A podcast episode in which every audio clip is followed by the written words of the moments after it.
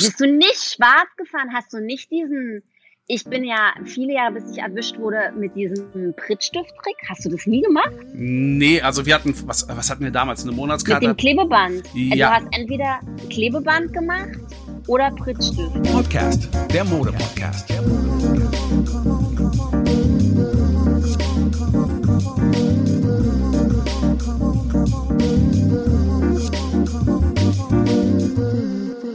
Heute haben wir eine echte Powerfrau zu Gast. Myrna Funk ist Schriftstellerin, Autorin bei der Zeit, Frankfurter Allgemeine und Kolumnistin bei der Vogue Deutschland. Außerdem ist Myrna Funk ein Leitmotiv für alle Single Moms in Berlin und Tel Aviv.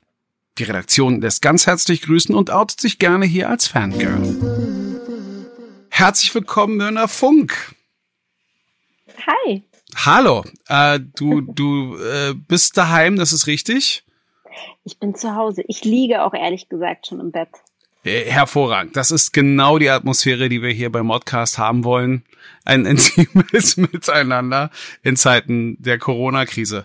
Äh, ich muss ja sagen, Mörner, ich habe ja so viel über dich in, in, im Vorfeld erfahren, was ich gar nicht wusste. Zum einen kann ich gar nicht mehr einordnen, woher wir uns kennen, wie lange wir uns kennen. Ähm, 20 Jahre? deswegen und dann kommen diese ganzen Faktoren dazu, Dinge über, die ich über dich gar nicht wusste. Das ist zum einen, bitte es mir zu äh, verzeihen, einmal äh, was deine Herkunft angeht, was deine äh, religiöse Zugehörigkeit angeht.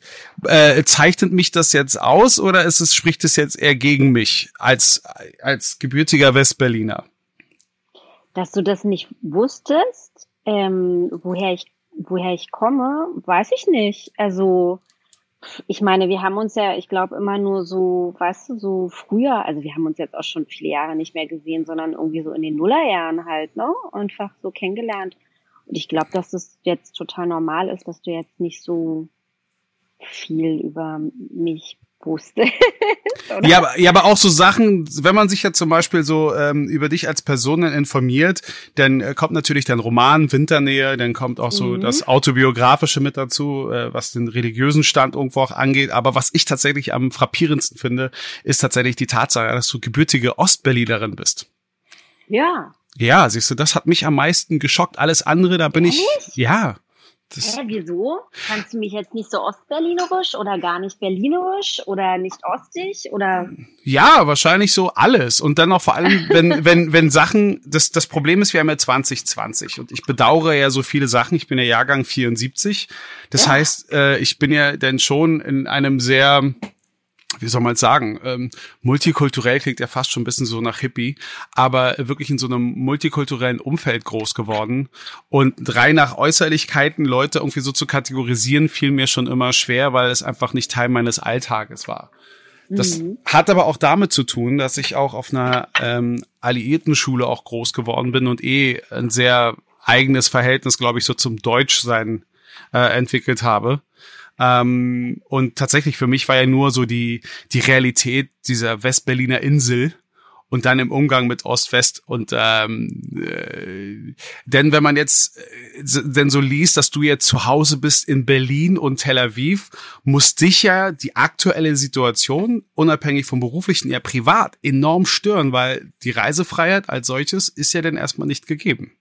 Ja, nervt. nervt ganz schön. Aber ich bin da auch ehrlich gesagt gerade so ein bisschen zuversichtlich. Ich ähm, gucke jetzt auch schon nach Flügen nach Tel Aviv im Juli und bin mir ziemlich sicher, dass das äh, komplett problemlos äh, funktionieren wird. Aber dann würdest du dir doch dann erstmal extrem viel Zeit nehmen, weil ich glaube ja, so schnell werden sie diese zwei Woche, zweiwöchige Quarantäne dann erstmal nicht aufheben. Also müsstest du ja da wahrscheinlich ein bisschen mehr Zeit einplanen, solltest du noch was vom Land haben wollen. Nö, also A, kenne ich das Land ja und B, kriege ich ja die ganze Zeit, also ich habe ja Familie dort und Freunde dort. Der Vater meiner Tochter äh, lebt in Tel Aviv und ähm, und krieg ja nun auch ein bisschen was mit und die sind jetzt gerade schon komplett am, also beim Ausstieg, ne? Also die äh, Schulen sind offen, die Kitas sind offen, die Malls sind offen. Ähm, und äh, jetzt muss man auch mal abwarten, da sind ja halt auch einfach gerade schon fast 15 Grad mehr als hier in Deutschland und ähm, kann ja auch gut sein, dass wie vermutet dieses Virus auf Hitze jetzt nicht so wahnsinnig ähm, fröhlich reagiert und da halt auch einfach trotz der Öffnung einfach nichts passiert in den nächsten zwei, drei Wochen und dann wird das relativ zügig gehen, dass auch alles weiter geöffnet wird und ein normales Leben irgendwie wieder so zustande kommt. Das, ich bin aber auch generell ein optimistischer Typ. Also das ist so, ich ähm, bin da gerade so, das wird alles, wird alles. Siehst du, und das jemand, der in Ostberlin geboren ist. Ich sage dir, das ist halt da viele Überraschungen. Nein. Ähm, Tel Aviv? Äh, ja, aber guck mal, ich habe ja auch eben schon, also ich habe halt unterschiedliche politische Regime gesehen und wie schnell ähm, aus einer großen Wahrheit eine große Lüge wurde. Und ich glaube, das hat natürlich auch, das hat mich halt auch geprägt, weißt du? Also ich bin da nicht so guck mir das so ein bisschen irgendwie so im Liegen halt an von außen und ähm, versuche irgendwie nicht äh, aufgeregt zu sein und alle unterschiedlichen Positionen und Vorstellungen und Perspektiven irgendwie ähm, äh, zu beleuchten und mir anzuschauen und mir irgendwie so eine eigene Meinung zu bilden und aber vor allem mit ganz viel Ruhe und Gelassenheit und keiner Panik und keinem Drama. Mensch, aber da sagst du ja wirklich gerade was von äh, zu einer großen Lüge. Ähm, die Perspektive hatte ich wirklich noch gar nicht auf diesen Regimewechsel auch, weil ich meine, weil es ja noch so ewig gestrige gibt, sowohl als auch auf beiden Seiten, finde ich das mhm. auf jeden Fall mhm. einen sehr interessanten Aspekt. Ähm, vor allem auch, weil ich das Gefühl habe, dass wir uns ja jetzt auch gerade eher so mit der Perspe mit der ostdeutschen Perspektive auseinandersetzen, sowohl Ost, also ehemals Ostdeutsche selbst und aber auch Westdeutsche, die überhaupt einiges darüber erfahren. Deswegen finde ich den Aspekt sehr interessant. Aber, äh, aber dann, ich meine, Jahrgang 81, äh, der du ja bist, so mhm. muss, so muss, muss man nicht direkt über dein Alter sprechen, aber wissen, dass man acht Jahre Können vor, acht Jahre vor Mauerfall quasi dann auf die Welt gekommen. Das heißt also Reiseeinschränkungen selbst hast du nicht gehabt, aber dann zu sagen, so Teller. Natürlich hatte ich Reiseeinschränkungen. Mein Vater ist abgehauen. Äh 87, 88 und, äh, und zwar in, nach Westberlin. Und dementsprechend wusste ich relativ schnell, ähm, was es bedeutet, in Ostberlin zu leben und nicht reisen zu können. ihn nämlich nicht sehen zu können. Ja, aber denn jetzt aber eben diese beiden Orte, Tel Aviv und Berlin, als die Heimat mhm. zu verstehen. Also wie, wie hat das denn überhaupt begonnen, zu sagen, Mensch, also Tel Aviv, 15 Grad, jetzt schon im Mai, da muss ich hinziehen. Nee, da sind jetzt 28. Ja, aber äh, 15 Grad mehr als also, hier. Ach, 15 Grad mehr als hier, 15, ja, ja, genau. Also ähm, das fing eigentlich damit an, dass ich, ähm, als die Mauer gefallen ist, eigentlich relativ zügig mit meinem Vater dann auch nach Israel gereist bin und da äh, meine Familie kennengelernt habe, die ich ja vorher nie äh, sehen konnte, ähm, aus den äh, eben schon besprochenen politischen Gründen. Und ähm, danach waren wir regelmäßig dort und als ich dann älter wurde, war ich alleine regelmäßig dort und dann hat sich so eine ganz normale Beziehung zum Land, aber auch den Menschen irgendwie entwickelt und ergeben. Und dann habe ich dort auch zwischendurch gelebt von 2014 bis 2015 und bin dann aber wieder zurückgekommen nach Berlin aus unterschiedlichen Gründen. Und jetzt hat sich das ist das einfach ja, wenn man halt in einem Land wirklich auch gelebt hat, dann ähm, hat man da natürlich einfach irgendwie wie so ein zweites Zuhause, weißt du? Und deswegen, ja. Ja, die wichtigste. Ich, die jetzt. Na, ich wollte ja schon immer nach Tel Aviv, weil für mich die wichtigste Frage ist nach wie vor, du bist nicht die erste, die ich frage, aber ist der Humus wirklich so viel besser in Tel Aviv als hier in Berlin? Ich bin nicht so ein, ich bin nicht so ein oberkrasser Hummus-Fan. Also äh, ich war irgendwie mal total krasser Hummus-Fan, so in meinen Zwanzigern. Das bin ich jetzt irgendwie gar nicht mehr. Aber ich auch, ich glaube auch ehrlich gesagt, weil es dann hier so Trend geworden ist. Und ich bin irgendwie immer so ein bisschen, uh, so Mehrheit nervt mich immer. Alles, was irgendwie so in den Mainstream absackert, da bin ich dann immer so ein bisschen raus. Ähm, aber äh, ja, weiß ich nicht. Also das selbst in Israel behaupten die, es gibt äh, der der Hummus ist besser in Jerusalem als der in Haifa oder was auch immer. Also das ist ja irgendwie einer findet ja immer, dass irgendwo was besser ist. Also, also das ist so so der Klassiker. Ich glaube, das muss man für sich selbst herausfinden, was einem einfach besser schmeckt. Und wenn das der in Berlin ist, dann ist es doch alles total gut. Ah, ich sehe schon. Okay. Die politische Karriere steht jetzt nicht mehr im Weg, also sollte das jetzt mal mit dem Redaktionellen als Schriftstellerin nicht mehr funktionieren. Ähm, wie bekommst du das dann alles unter einem Dach? Also ich meine, ich stelle mir das jetzt schon vom Ressort her sehr unterschiedlich vor. Zum einen als Schriftstellerin, ähm, wenn man halt ein Buch verfasst, so wie Winternähe, ähm, oder eine Autorin bei der Zeit, auch die Frankfurter Allgemeine, da sehe ich ja Zeit, Frankfurter Allgemeine bitte jetzt nicht steinigen, eher denn so gemeinsam, ganz anders als jetzt zum Beispiel die Kolumnistin bei der Vogue oder ist seine Aufgabe als mhm. Kolumnistin eben genau das, was die FAZ oder äh, ähm, oder die die Zeit denn äh, sonst machen würden. Wie kriegst was du das? Frage? Na, wie kriegst du das unter? Also die kurze Fassung wäre, wie kriegst du das unter ein unter ein Dach? Ist es so, dass du diese Vielseitigkeit brauchst, oder ist es sind diese ganzen drei Publikationen an sich gleich von dem, was du da leistest? Also ich, also für die Vogue, die Kolumne habe ich ja jetzt schon seit zwei Jahren und da schreibe ich ja zu jüdischem Leben heute so. Und wenn ich jetzt zum Beispiel für die Zeit was mache oder für die FAS äh, vor allem oder was weiß ich, Süddeutsche oder also Welt oder was auch immer, es sind ja vor allem auch immer irgendwie essayistische Sachen. Mich, mhm. Also ich, mich findet man da jetzt nicht, wo ich irgendwie mit einem Text, wo ich jetzt irgendwie so irgendwas trocken recherchiert habe oder keine Ahnung oder irgendein, irgendeine Sache einfach nur wiedergebe, die ich erlebt oder gesehen habe oder so, weißt du, was ich meine? Also, sondern das sind alles essayistische Texte und und dementsprechend ist das für mich überhaupt gar nicht problematisch, das irgendwie unter einen Hut zu bringen. Ich mache ja auch Sachen für die Cosmopolitan und für die Freundin und so, weißt du? Mhm. Also so, oder für Emotion. Und das ist dann so super Frauen, frauenmäßige, sind so super frauenmäßige Themen und so, ja.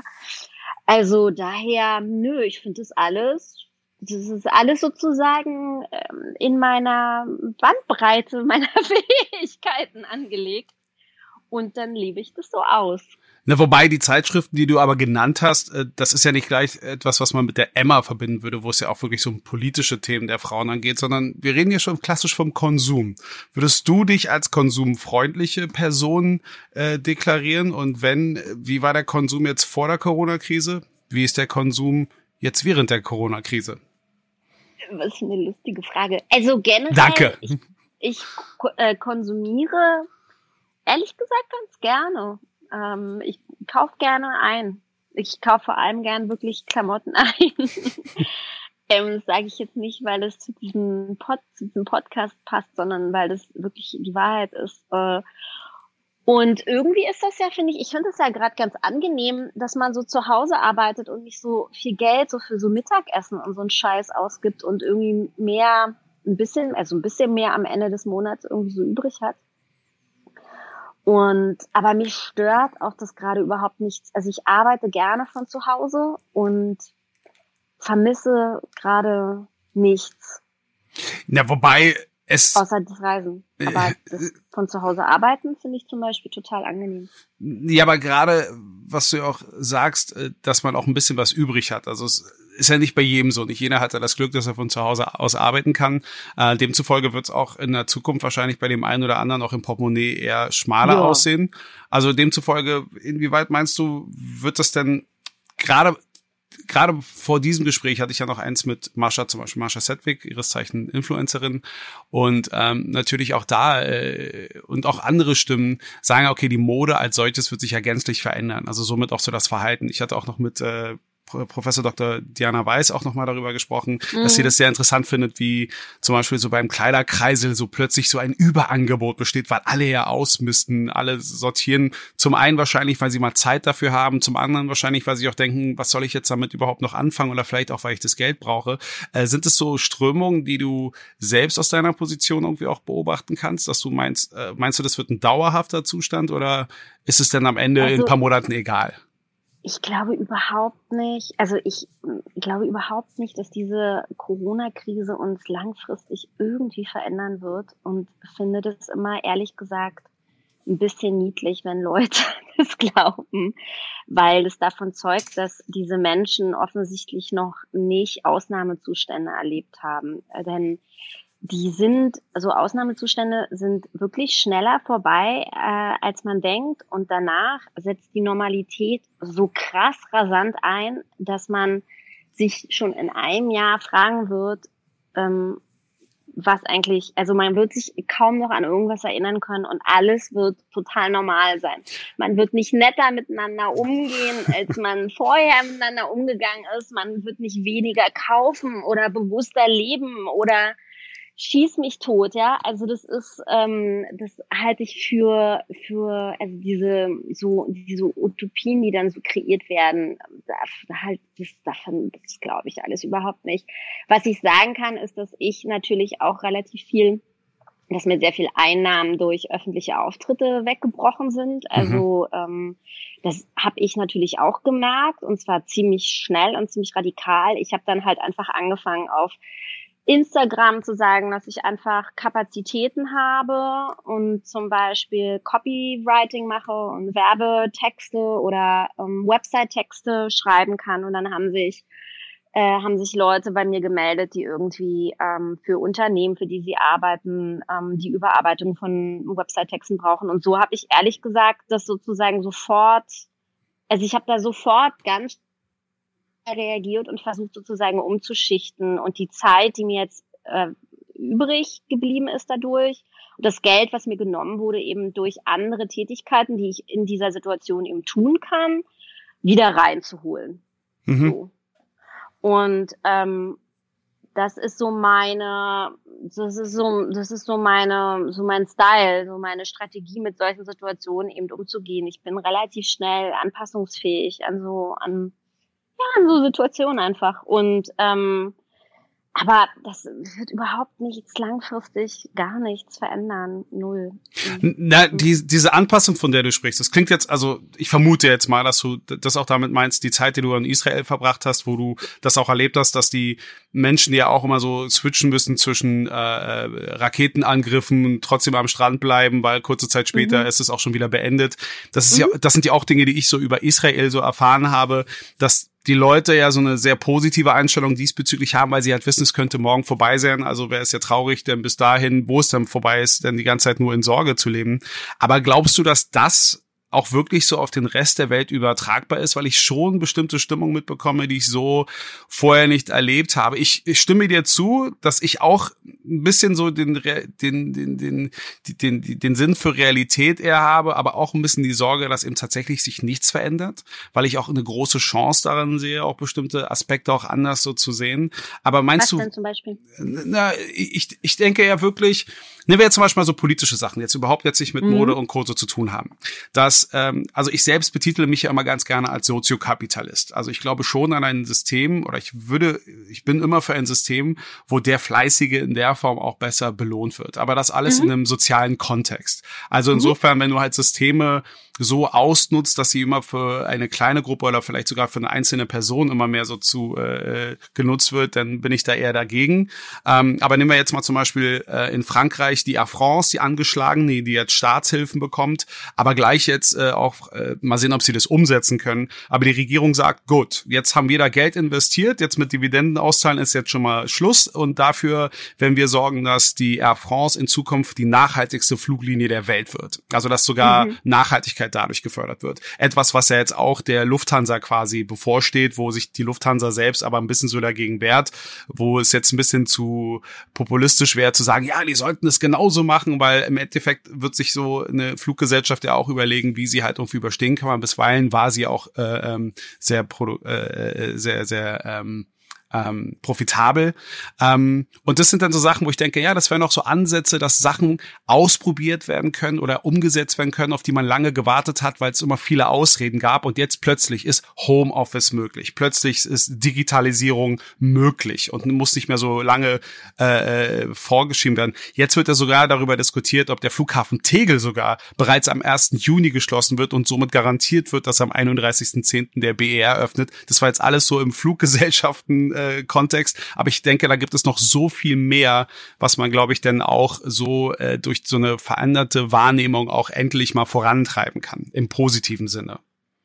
Ja, pff, ja, ich finde ja, also wenn es jetzt so ums Fliegen geht, das muss eben jeder selbst entscheiden und jeder ähm, jeder ist natürlich auch irgendwie Teil Teil dessen, dass Leben nachhaltiger wird. Ich bin nicht so ein Fan von so Flugscham, Kram und sowas und so Shaming und so, ne? Also so ich. So war das nicht gemeint, so was auch kein Shaming, sondern es ist einfach nee, nee, nur. Nee, nee, ich weiß. Ich, ich glaube halt nur sozusagen jetzt so dieses unter Druck setzen von Fluggesellschaften nachhaltiger zu werden. I don't know. Ich meine, sowas, so ein Flugzeug,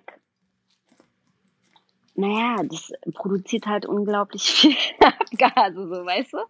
Also ich, ähm, ist es nicht so, dass es nachhaltiger ist, wenn einfach weniger Menschen fliegen und freiwillig darauf verzichten oder so? Äh, weißt du so, also ich klar, also lass uns das angucken, was da so was da so passiert. Wie gesagt, ich, ich glaube nicht, dass das einfach viel tiefgründige politische und wirtschaftliche Veränderungen bringen wird, vor allem auch, weil die Menschen natürlich auch unter enormem Stress gerade stehen. Mhm. Ja, also wenn man nur daran denkt, dass, ähm, dass die Kinder alle zu Hause sind. Ich habe großes Glück, meine Tochter, meine Tochter ist schon seit Wochen in der Notbetreuung ähm, und ich kann in Ruhe weiterarbeiten. Aber wenn ich mir jetzt vorstellen müsste, dieses Kind wäre die ganze Zeit hier und ich müsste die ganze, also ich müsste parallel dazu arbeiten, das ist der völlige Albtraum, ja.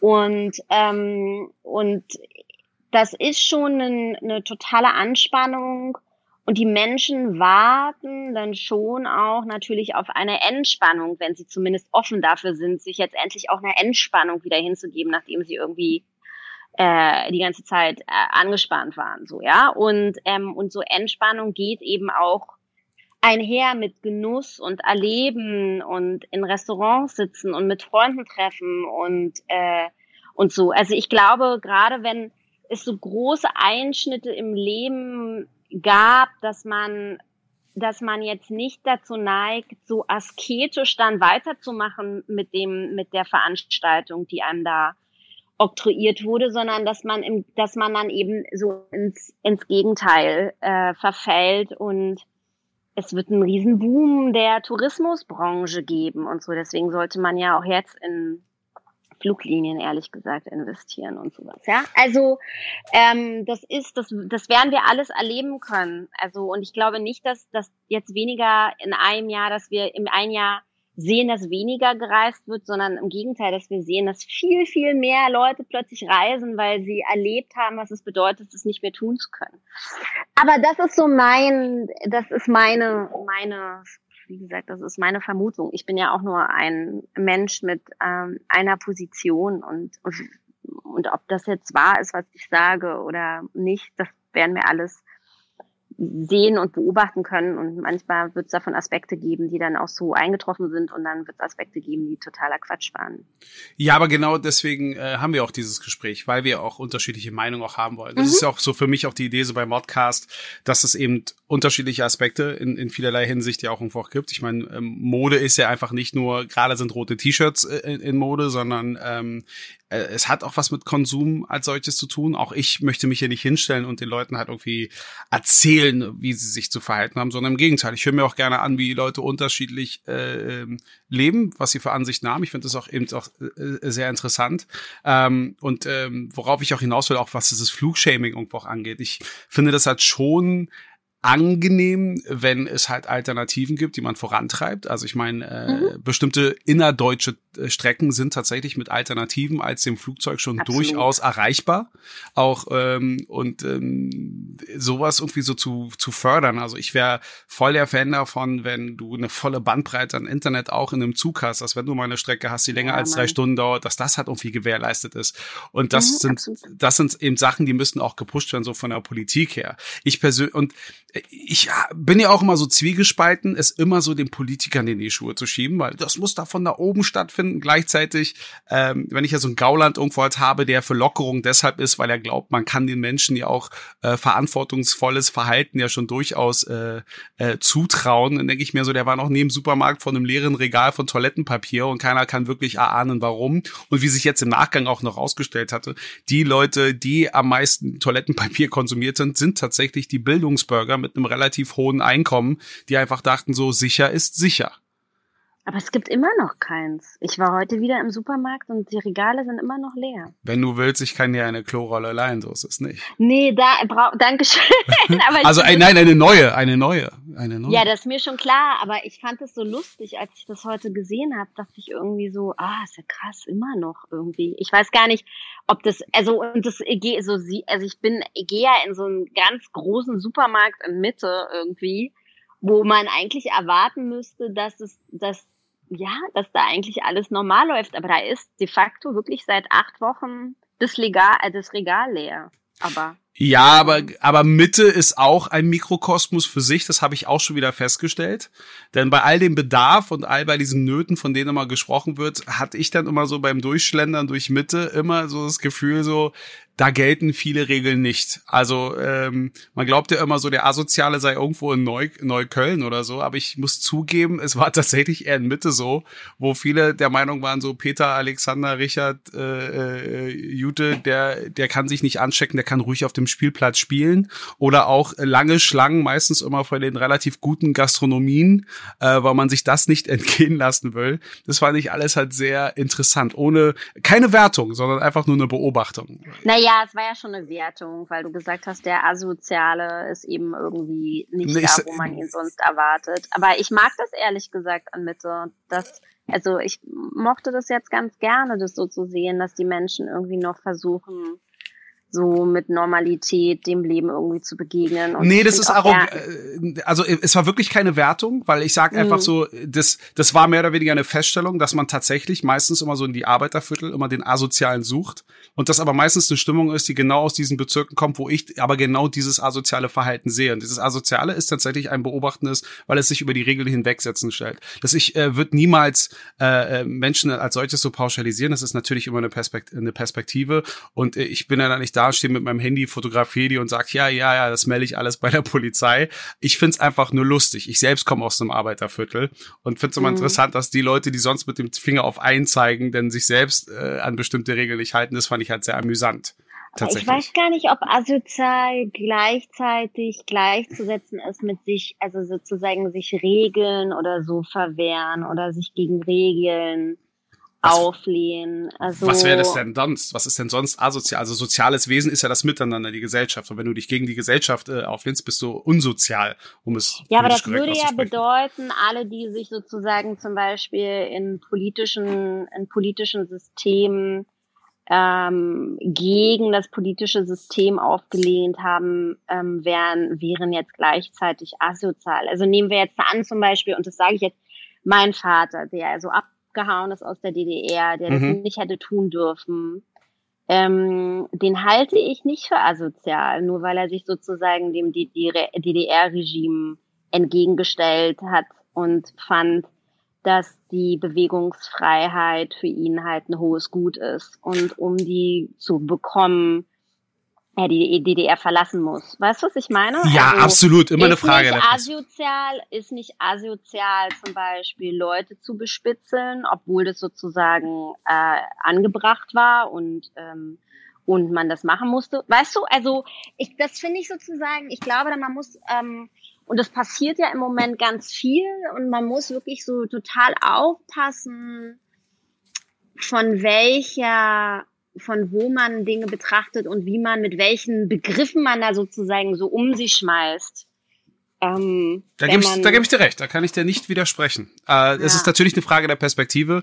Das, was dein Vater damals gemacht hat, ist natürlich aus der, DDR, aus der damaligen DDR-Perspektive absolut unsozial. Äh, genau. Aus unserer Perspektive wieder vollkommen in Ordnung. Aber, genau. aber äh, Und das, das ist total wichtig, das zu verstehen. Also das ist wirklich total wichtig zu verstehen, dass es jetzt für das für, das ist ja nur ein Beispiel, und dieser Mann ist jetzt nur ein Beispiel, aber ja, ja, das ja. ist sozusagen, dass es für sein, sein Akt und seine Entscheidung zwei komplett widersprüchliche Perspektiven gibt. Ja. Und keine Wahrheit an der Stelle.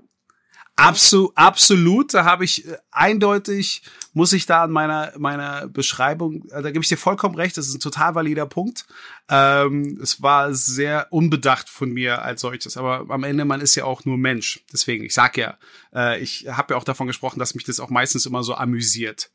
äh, wenn ich sowas halt sehe. Und es ist nicht, ich stelle mich jetzt nicht hin und sage, es regt mich auf, sondern einfach nur, wo ich denke, ich finde das schon, also äh, umgangssprachlich asozial, äh, vorgestern am Samstag auch ins, ins Alexa zu gehen, in den Konsumtempel ähm, äh, weil äh, ich, ich muss mich mit Sachen auseinandersetzen, die ich vorher noch nicht hatte. Wenn man einen neuen Gefri Gefrierschrank braucht, das ist schwieriger, als man meint. Warum dann, bestellst du den nicht einfach? Weil ich jetzt, genau, das ist es halt. Es ist halt, man ist es halt gewohnt, alles so an Klamotten zu bestellen, man kann eine DVD bestellen, man kann Essen bestellen, aber es scheint so, als gäbe es da so, jeder Hersteller hat so sein Darling. Wenn du so eine allgemeine äh, Palette haben willst, dessen, äh, um Vergleiche zu ziehen, ziehen, musst du wirklich mehrere Plattformen haben, weil es gibt bestimmte Hersteller, die lassen nicht über Amazon verkaufen. Es gibt einige Hersteller, die sind nicht bei Otto. Es gibt andere, die sind nicht bei Mediamarkt, also bei auf den Online-Plattformen. Also es ist Eben, sowas hatte ich vorher noch nie. Tiefkühler ist ja nicht, das holt man sich nicht jede Woche.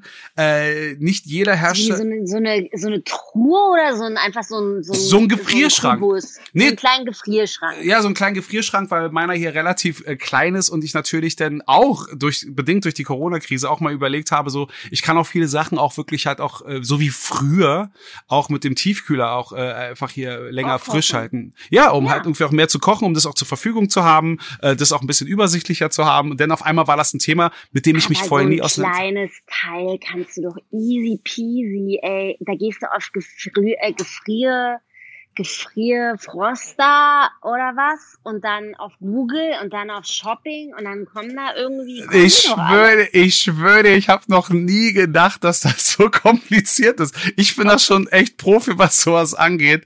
Aber die eigentliche Geschichte ist, denn hast du vor dem Alexa so eine Security-Person, die darauf achtet, dass Leute nur mit dem Mundschutz in das Haus reinkommen. Da hast du Leute, die halt vor ihm die Maske aufhaben, sobald sie an ihm vorbei sind, die mhm. Maske wieder abnehmen. Und gerade in geschlossenen Räumen, wo ich dann immer denke, so, das ist ein, also unabhängig, ob es jetzt aus Mitte, Kreuzburg oder sonst, das ist asoziales Verhalten in der Form. Und ich finde es halt auch ex extrem lustig, wenn jetzt plötzlich eben vom Mediamarkt in Saturn oder anderen Läden so Schlangen sind, wie man sie sonst vorher nur vor so einem Supreme in New York kannte, wenn es einen neuen Drop gibt oder so, äh, was so plötzlich so Neues an Luxusgütern existiert. Äh, es ist einfach, äh, es ist einfach absurd, sich das anzuschauen. Und deswegen fällt es mir auch schwer zu glauben, dass wirklich danach alles wieder normal sein kann, wenn ich das Elend gesehen habe, im wahrsten Sinne des Wortes. Ja, aber dass du halt die Schlangen hast, liegt natürlich daran, dass nur noch drei Leute in den Laden dürfen oder irgendwie so ein Quatsch, weißt du? Also ja. das ist halt, das, äh, ja, also ja, ich, ey, ganz ehrlich, ich, ich gehe, ich, ich habe mich wirklich so die letzten acht Wochen, ich, ich habe mich versucht eigentlich so wenig wie möglich mit all dem irgendwie so groß zu beschäftigen und mein Leben ehrlich gesagt einfach nur so normal wie es ging weiter gelebt. Also dass ich kann mich irgendwie so dieser dieser Massen, dieser Massenpanik, diesem Massenthema irgendwie, das ich kann mich damit irgendwie gar nicht beschäftigen. Also, ja, aber da gehe ich, aber da gehe ich komplett d'accord mit dir. Mir fehlt auch manchmal so dieses, also ich bin ja auch mehr so ein, so ein, so ein Stubenhocker tatsächlich. Ähm, aber nehme auch jedes Mal, wenn ich die Rückkehr in meine Wohnung, nehme ich dann immer ganz gerne wahr, wie als wäre ich auf so einer äh, Raumexpedition gewesen, komme wieder zurück in meine. Homebase, wo ich Sachen anfassen kann, wo ich mir ins Gesicht fassen kann und und und. Aber schon immer gerade die eben beschriebenen Schlangen, wie sie damals bei einem Supreme Store immer sind, wo ich denke so, wie wichtig ist mir etwas, wo ich mich selbst dafür so demütigen muss, um halt in der Schlange zu stehen. Nicht, weil ich denke, dass ich was Besseres bin. Ja Eben, das war ja schon, also ist ja schon vom Supreme Store eigentlich peinlich gewesen. Genau. Also, weißt du? Genau. Und das deswegen finde ich es jetzt genauso peinlich. Sagst du, nee, dann ah, brauche ich es vielleicht nicht. Ja, ja, genau. Also ich hatte das, ich musste eigentlich letzte Woche, ähm, ich musste so ein scheiß DHL-Päckchen halt zurückschicken von ASUS, weil ich halt so Sachen bestellt, die mir nicht gefallen, musste zurückschicken. Und dann steht da halt, stehen da halt wirklich 30 Leute wie, also so 30 Leute vor diesem, es gibt ja keine Post mehr, sondern nur noch diese Kioske, weißt mhm. wo man jetzt sozusagen so. Und dann stehen da halt 30 Leute, habe ich auch gedacht, ja gut, dann muss ich jetzt halt nochmal irgendwie warten, bis ich irgendwie dieses Ding wegschicken kann, weil ich stelle mich da jetzt nicht an, aber ich verstehe natürlich, dass Leute vielleicht voll dringend was wegschicken müssen. Also müssen sie sich ja da anstellen, ihnen bleibt ja gar nichts anderes übrig. Und das bringt diese Situation natürlich mit. Also wenn du jetzt ganz dringend irgendwas weißt du, irgendwas brauchst. Ich meine, du hast dich ja auch angestellt, weil du irgendwie meinst, nur im Alexa gibt's jetzt den richtigen Froster, weißt du? Nee, also äh, ich war, ich bin, ich bin zufällig dran vorbeigefahren, weil eine so, andere ah, Station. okay. Also das war dann wirklich so äh, ein, ein zufälliges Vorbeifahren, dann beobachten und dann einfach noch in den Supermarkt, da ist ja noch ein Supermarkt hin drin und da ist es halt easy. Also äh, gewusst wie. Ich finde tatsächlich, wenn man manchmal, wir haben mittlerweile so Verhältnisse, wie ich sie aus New York kannte. New York ist ja auch mal so ein Phänomen. In New York ist es ja schick. Da, wo man sich anstehen muss, ist was Besonderes zu holen. Und das finde ich halt, ist nicht meins. Das ist nicht meine Form von Nee. Konsum. Ich nehme das immer als Chance, wenn ich irgendwo was Le- Leeres sehe, gehe ich da lieber hin und schaue, ob ich da was entdecken kann. Das ist ja auch eben, äh, um da ein bisschen so diesen Modeaspekt wieder mit reinzubringen. Ähm, auch das ist mir eben in dieser ganzen Sneaker-Kultur auch zuwider gewesen. Weißt du, plötzlich so, ich zahle Geld für etwas, warum muss ich mich dafür erniedrigen lassen? Das hat für mich keinen Sinn gemacht. Nee, hat für mich auch nie Sinn gemacht. Und darum weiß ich nicht, ob sich das nicht doch auch vom Konsum her ein bisschen verändern wird. Ich glaube doch schon, dass die Leute. Naja, sonst würden sie doch jetzt, aber wenn das so wäre, hätten sie jetzt doch am Wochenende nicht am Alexa angestanden. Also es ist doch der Beweis dafür, dass sich gar nichts ändert. Und dass natürlich auch solche, solche Räume jetzt wie das Alexa, ja, die sind natürlich auch Begegnungsstätten. Nicht nur. Alexa, auch New Yorker. Vor dem New Yorker standen Leute an. Vor dem Aber JD das- Sports standen aber- Leute an. Macht das jetzt Sinn, so diese Menschen, die dafür zu verurteilen? Nein, machen? nein, Ist nein. das für die halt, ist das für die halt ein Teil auch ihrer Normalität? Also ich glaube schon, dass das für viele, also ich bin voll die, weißt du, ich, ich war schon ewig nicht mehr draußen shoppen. Das Einzige, was ich noch ähm, kaufe, also das Einzige, was ich noch im Einzelhandel tue, ist in den Supermarkt zu gehen. Alles andere mache ich schon seit Jahren online, so, ja. Also deswegen, ich bin da gar nicht, mir ist das alles total wurscht. Ähm, aber es gibt natürlich Leute, die ganz anders leben. Und es gibt Leute, die, die kennen es überhaupt nicht mit so viel zu Hause sein. Ich bin immer nur zu Hause. Ich habe überhaupt gar nichts. Für mich hat sich eigentlich kaum irgendwas verändert. Aber es gibt andere Leute, für die ist es super, super anstrengend. Und für die ist halt eben so ein, so ein Ausflug in den New Yorker. Also wenn ich mich so dran erinnere, wie ich so 14 war, Ey, da sind, bin ich auch mit meiner besten Freundin in die Friedrichstraße zum H&M gefahren nach der Schule. Das war voll das Ereignis.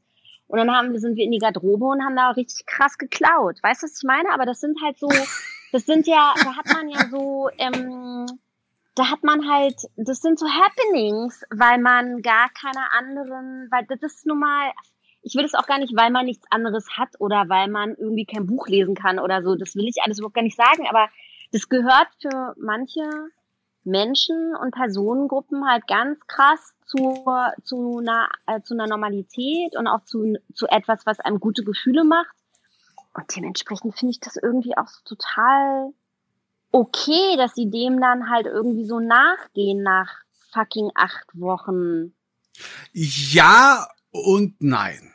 Ja, Mhm. weil am Ende ist everybody's business. Es ist vollkommen in Ordnung. Es soll jeder halten, wie er will, weil ich dich ja auch verstehe, weil ich das ja auch von früher habe. Und ich denke mir dann immer so, jeder hat, hat eben das Recht, äh, äh, auch diese Erfahrungen für sich zu machen. Ich muss ja sagen, wir sind aber auch, ich sage jetzt auch wir, bewusst wir, auch in so einer privilegierten Situation, dass wir halt auch Kontraste erleben konnten und deswegen auch Alternativen dazu haben. Deswegen glaube ich, ist mit Sicherheit keine Wertung, sondern ich, ich bedauere das eher, dass die Leute ähm, diese Freiheit für sich nicht entdecken können. Ich bedauere das wirklich und nicht von oben herab. vielleicht ist das auch voll der Rückzug für die. Also so raus aus der 30 Quadratmeter Wohnung, die sie halt gerade teilen müssen. Weil, Absolut. weißt du? Absolut. Also so, das, ich meine, das ist, du lebst wahrscheinlich alleine, ich lebe alleine mit meiner Tochter in Mitte in einer 100 Quadratmeter Wohnung. Das traut man sich eigentlich aktuell gar nicht zu sagen. Ich, Korrekt. weißt du so, das ist so, also da, da sind, da sind, da sind Menschen und auch Teenager draußen, die, also das ist, das ist voll der Albtraum für die gerade, was da passiert ist. Und also was das für ein Leben plötzlich und was das für ein radikaler Einschnitt in ähm, im Leben für die gerade war. Und, und dass sie dann was tun, was ihnen irgendwie gute Gefühle macht oder wo sie irgendwie das Gefühl haben, ey, sie kommen da mal raus aus dieser fucking Enge irgendwie der Platte oder was auch immer. Da bin ich voll bei dir, aber auch deshalb, aber auch da muss ich sagen, ich in meiner West, äh, bewusst Westberliner Zeit, das, mhm. Hi das Highlight war es ja zum Beispiel, gerade was die Wochenenden angeht. Ich meine, Berlin ist ja auch so die Partystadt. Ähm, Tel Aviv soll es ja auch sein. Ähm, mhm. Aber für mich war eben das Ziel, immer eben das Beste aus dem Wochenende zu machen, mit einem, also total ökonomisch, mit einem Minimum an Invest. Also ich glaube eben nicht, dass, also ich verstehe das, was du sagst, dass die Leute da ihr Rückzug irgendwo suchen, aber bedauere es, dass sie halt in so einer Falle sind, im wahrsten Sinne des Wortes, wo sie denken, ihr Seelen halt darin zu finden, dass sie woanders Geld einfach lassen. Und da fehlt mir ein bisschen so die Fantasie und die Kreativität. Ich kenne ja auch nur, hast du nicht so in so, ähm, also ich kenne es auch, also dass man so in so Malls auch abgehangen hat, nee. so zum Chillen. Nee, war ich nie, war ich nie der Typ. Und ich komme aus dem Märkischen Viertel ursprünglich, also ich komme aus einer ah. Hochhaussiedlung. Also ich, wir sind echt so, also ich kann mich so krass erinnern, wie ich echt ganz oft noch als Kind nach der Schule mit den Freundinnen ins Kaufhaus oder so oder mit den Freundinnen halt zu H&M. Das war schon so voll dieses dorthin zu. Oder mit den, ich weiß noch, als dann die Mauer gefallen ist, mit meiner Freundin am Kudamm und dann da so abgechillt am Kudamm und so. Ja, ich bin immer ja. ex, ich bin extra nach, nach, nach, also von Reinickendorf mit der U9 konntest du direkt straight durchfahren. Damals hatten wir ja noch ja. Monatskarten für wenig Geld. Ähm, und dann äh, bin ich immer bewusst. Bist du nicht schwarz gefahren? Hast du nicht diesen, ich bin ja viele Jahre, bis ich erwischt wurde mit diesem Prittstift-Trick. Hast du das nie gemacht? Nee, also wir hatten, was, was hatten wir damals? Eine Monatskarte? Mit dem Klebeband. Ja. Du hast entweder Klebeband gemacht oder Prittstift. Nein, nein, ich bin, ich bin wirklich alt. Wir hatten damals zur Schulzeit hat uns eine Monatskarte 32 D-Mark gekostet. Eine Monatskarte. Das war okay, das ja. konnten auch wir uns leisten. Und deswegen immer ab nach Steglitz und ich hatte nie Geld damals. Also Siehst du, in Steglitz habe ich auch abgehangen, da im Steglitz Center. Äh, Forum Steglitz. Gen genau, aber halt, ja, aber auch aus der, auch abgehangen. ja, aber auch aus der Erfahrung, weil es dann irgendwie auch so hübsche Mädchen gab und deswegen ist man halt hingegangen. Aber eben auch äh, da am, am rumlaufen, aber nicht unbedingt in, durch die durch die Geschäfte als solches. Also ähm, nein, das meine ich ja. Man ja. hat da halt nur so abgehangen und so. Mein Vater hat in Friedenau gelebt, deswegen ähm, und äh, ja, also das, ich weiß nicht, ich habe schon so den Eindruck, dass das, ähm, dass das so, dass das so Begegnungs, also dass das mehr ist als nur Konsum, dass das halt sozusagen, ich will da jetzt echt nicht so, so peinlich intellektuell sein, aber so wie so diese Agora, so dieser griechische Marktplatz, wo man sich halt einfach trifft und quatscht und so, weißt du, und so Menschen begegnet. Ich glaube, das ist mehr, als wir jetzt uns das so einfach so, Stimmy sieht so blöd an, um irgendwie einen Schlüpper und ein T-Shirt zu kaufen, sondern ich glaube schon, dass das gerade in so einer Großstadt, wo es so klassische Marktplätze eigentlich gar nicht mehr gibt, ähm, dass natürlich so eine Mongol halt das sozusagen irgendwie so darstellt und dass man sich als Mensch, und ich meine, auch wenn man sich so zu, ich habe ja Geschichte studiert, studiert so als Historikerin, wenn ich mir das so angucke, hat der, der Mensch sich immer sozusagen zum Marktplatz hingezogen gefühlt. Absolut, aber das war auch eine andere Zeit damals. Aber guck mal, das ist ja genauso wie durch, durch. Aber es gab auch die, es gab auch die Wiese und den Wald und das eigene Haus und die Bibliothek und was, aber man ist dann halt zum fucking Marktplatz. Ja, aber ich glaube, dass bestimmte Ströme auch in die andere Richtung eben gehen, weil zum Beispiel, ich muss nicht mehr in den Club gehen, um jemand kennenzulernen. Dating-Apps. Ich muss nicht mehr in den Club gehen, neue Musik zu entdecken, Streaming-Dienste. Ähm, äh, und, und, und von daher suche ich mir tatsächlich, also ich persönlich suche mir doch da lieber so die Ruhe. Ich werde ja auch älter, da ist man ja auch ein bisschen auch. Äh, du sollst gar nicht mehr auf Dating-Apps sein. Du bist fast 50, Patrice. Du gerade dann. Ich schon in einem Reihenhaus sitzen. Äh, warte mal, äh, warte mal, ich habe da letztens, äh, ich, ich muss mir diesen Essay unbedingt nochmal durchlesen. Äh, glücklich allein habe ich mir sagen lassen. Das sei ganz ja, guter aber ich habe zumindest schon ein Kind. Äh, wer sagt denn, dass ich keine habe? Weiß ich ja nicht. Nee, das habe ich nicht. Hast du schon eins? Äh, ja, und das ist echt der ah. Horror. Und es ist echt der Horror. Ich, äh, Was ist das? Mädchen, Junge? Es ist tatsächlich, äh, ich, ich habe ein Kind, das muss ich jetzt nicht unbedingt bei dem, bei dem Modcast irgendwo sagen, aber die Mutter, so, okay. die, die Mutter und ich, wir verstehen uns nicht. Und deswegen habe ich da auch halt eine sehr gespaltene Meinung, was das ganze das kann Thema ja aber wieder besser werden. Ist das Kind schon älter? Hm. Schon sehr älter nein. oder noch nicht so alt? Nein, nein, nein. Ist noch sehr jung und äh, ich. Äh, aber vielleicht wird das wieder. Das war mit dem Vater meiner Tochter und mir auch so. Wir haben fast drei Jahre nicht gesprochen und das kann sich auch alles verändern. Ja? Ja. Wie habt ihr das mit dem Sorgerecht geklärt? Naja, ich habe natürlich das Sorgerecht, ist ja klar. Aber klar, aber warum? Weil er es nicht wollte?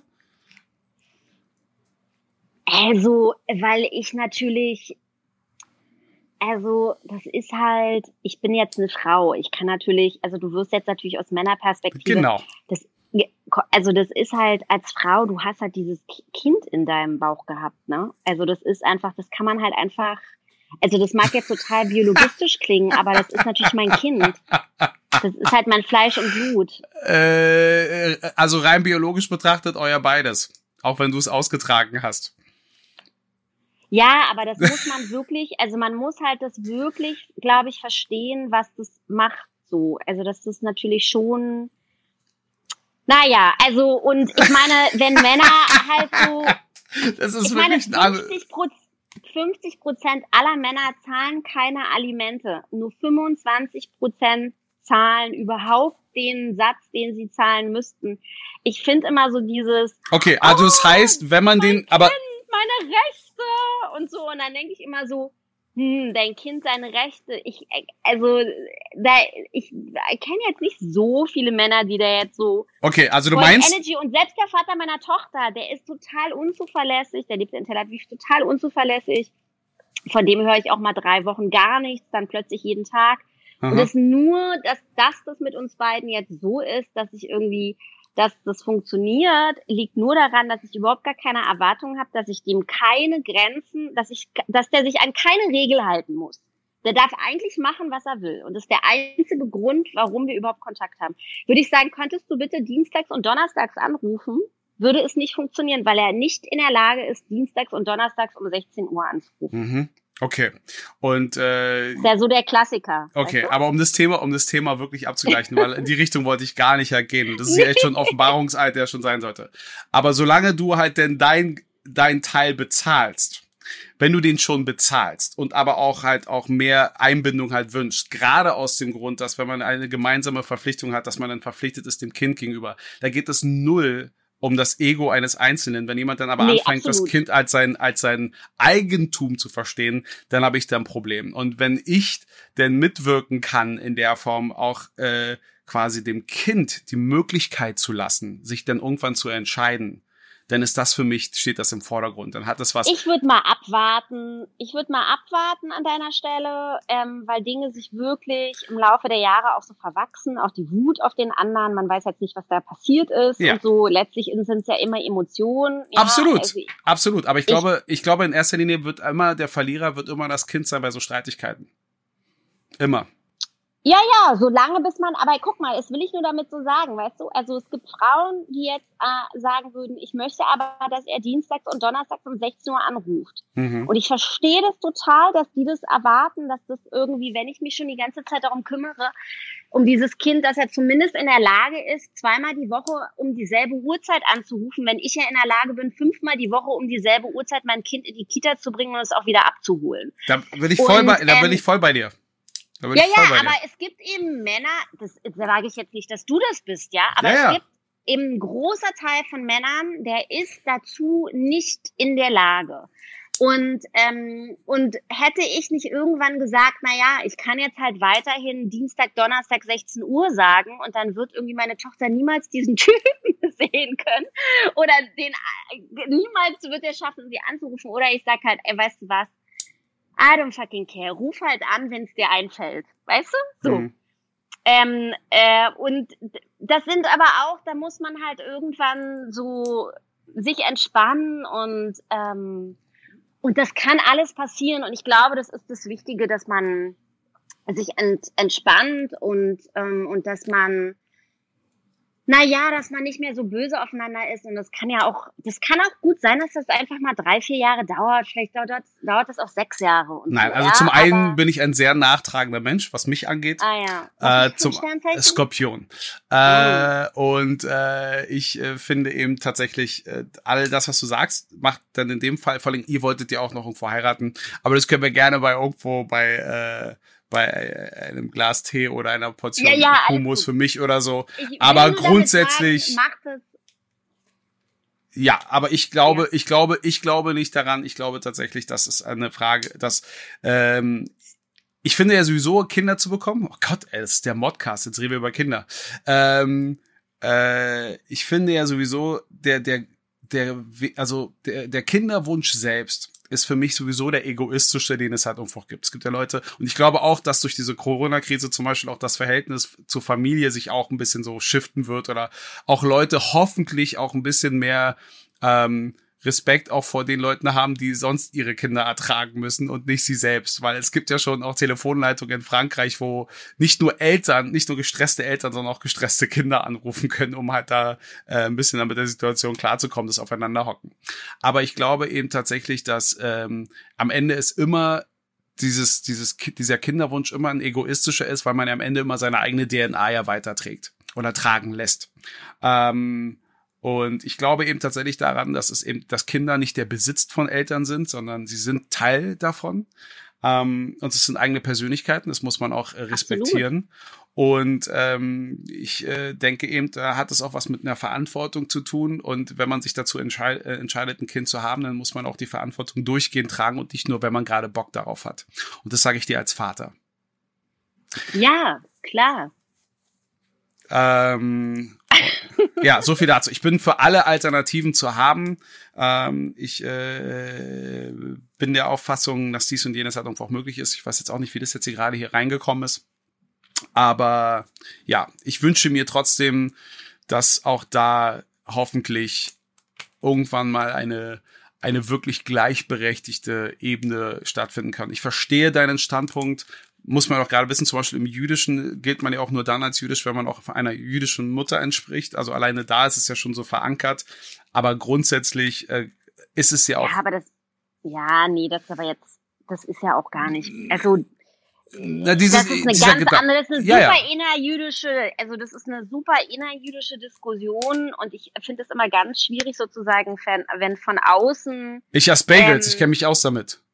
Wenn von außen, genau, wenn von außen so gesagt wird, also Jude ist wer, also, weil das. Nein, nein, das, das habe ich ja nicht niedergeschrieben. Das ist doch, das das ist doch äh, da, Nee, das ist aber auch nicht einfach so niedergeschrieben im Jüdischen. Also es gibt natürlich die Halacha, äh, aber es gibt eben auch Gesundheit. ähm, sehr viele ähm, Tausende von Jahren, wo es nicht die Mutter, sondern der Vater war. Ähm, und das hat sich dann verändert und es gibt äh, Strömungen im Judentum, die überhaupt nicht ähm, die matrilineare Linie fahren, sondern immer noch die patrilineare von vor 70 vor Christus. Also dann gibt es Strömungen, die, ähm, die sozusagen posthalachisch sind und sagen, äh, sie inkludieren Vaterjuden. Das ist nicht so einfach, wie, wie sich das Leute immer gerne sozusagen so von Hörensagen zurechtgelegt haben. Jetzt verstehst du, warum ich Agnostiker bin. Das ist mir alles Ja, schon zu ist mir alles schon wieder zu kompliziert. Ist zu kompliziert. Ist ich mag ganz gerne kompliziert. Das, ja, das, das glaube ich auch, aber das macht dich auch zu, einer, zu einem interessanten Menschen. Nein, also auch das, äh, äh, bitte mich da jetzt nicht äh, vorverurteilen, es ist einfach nur so dahingesagt. Und ähm, noch einmal, ich kann, ich kann ja auch die Perspektive, ich kann ja die Perspektive auch verstehen, ähm, aber ich bin ja auch ein Freund von ähm, auch, äh, ich bin ja so ein, so ein Urdemokraten, Demokratie-Fan. Ich glaube auch wirklich, dass unterschiedliche Meinungen auch nebeneinander existieren können, ohne dass sie sich gleich auslöschen müssen, denke ich. Absolut. Ähm, aber ja, abschließend, wo wir jetzt hier schon so familiär geworden sind, liebe Mörner, nach all den Jahren, ähm, lass uns das mal irgendwie mal jetzt auch einen Grund machen. Also ich darf mal zusammenfassen. Du kommst an sich mit der Isolation ganz gut klar. Äh, du, dir wird auch irgendwo auch geholfen. Du bist dir deiner privilegierten Situation auch durchaus bewusst. Du bist, äh, du bedauerst natürlich auch die Möglichkeit, jetzt nicht mehr so reisen zu können. Siehst es aber optimistisch, dass es sich halt bald ändern dürfte. Ähm, bist aber sehr realistisch anscheinend, dass du auch glaubst, es wird sich nichts am Konsum oder am äh, äh, an dem Verhalten der Menschen zueinander in irgendeiner Art und Weise verändern. Also bleibt ja eigentlich nur noch so die, gibt es da dann irgendwie noch ergänzend was, was die Zukunftsperspektive irgendwo auch angeht? Wenn sich eher nichts mehr verändert, bleibt alles so beim Alten. Gibt es dann wenigstens Wünsche, was du dir selbst wünschen würdest, was sich ändern könnte oder vielleicht sogar sollte?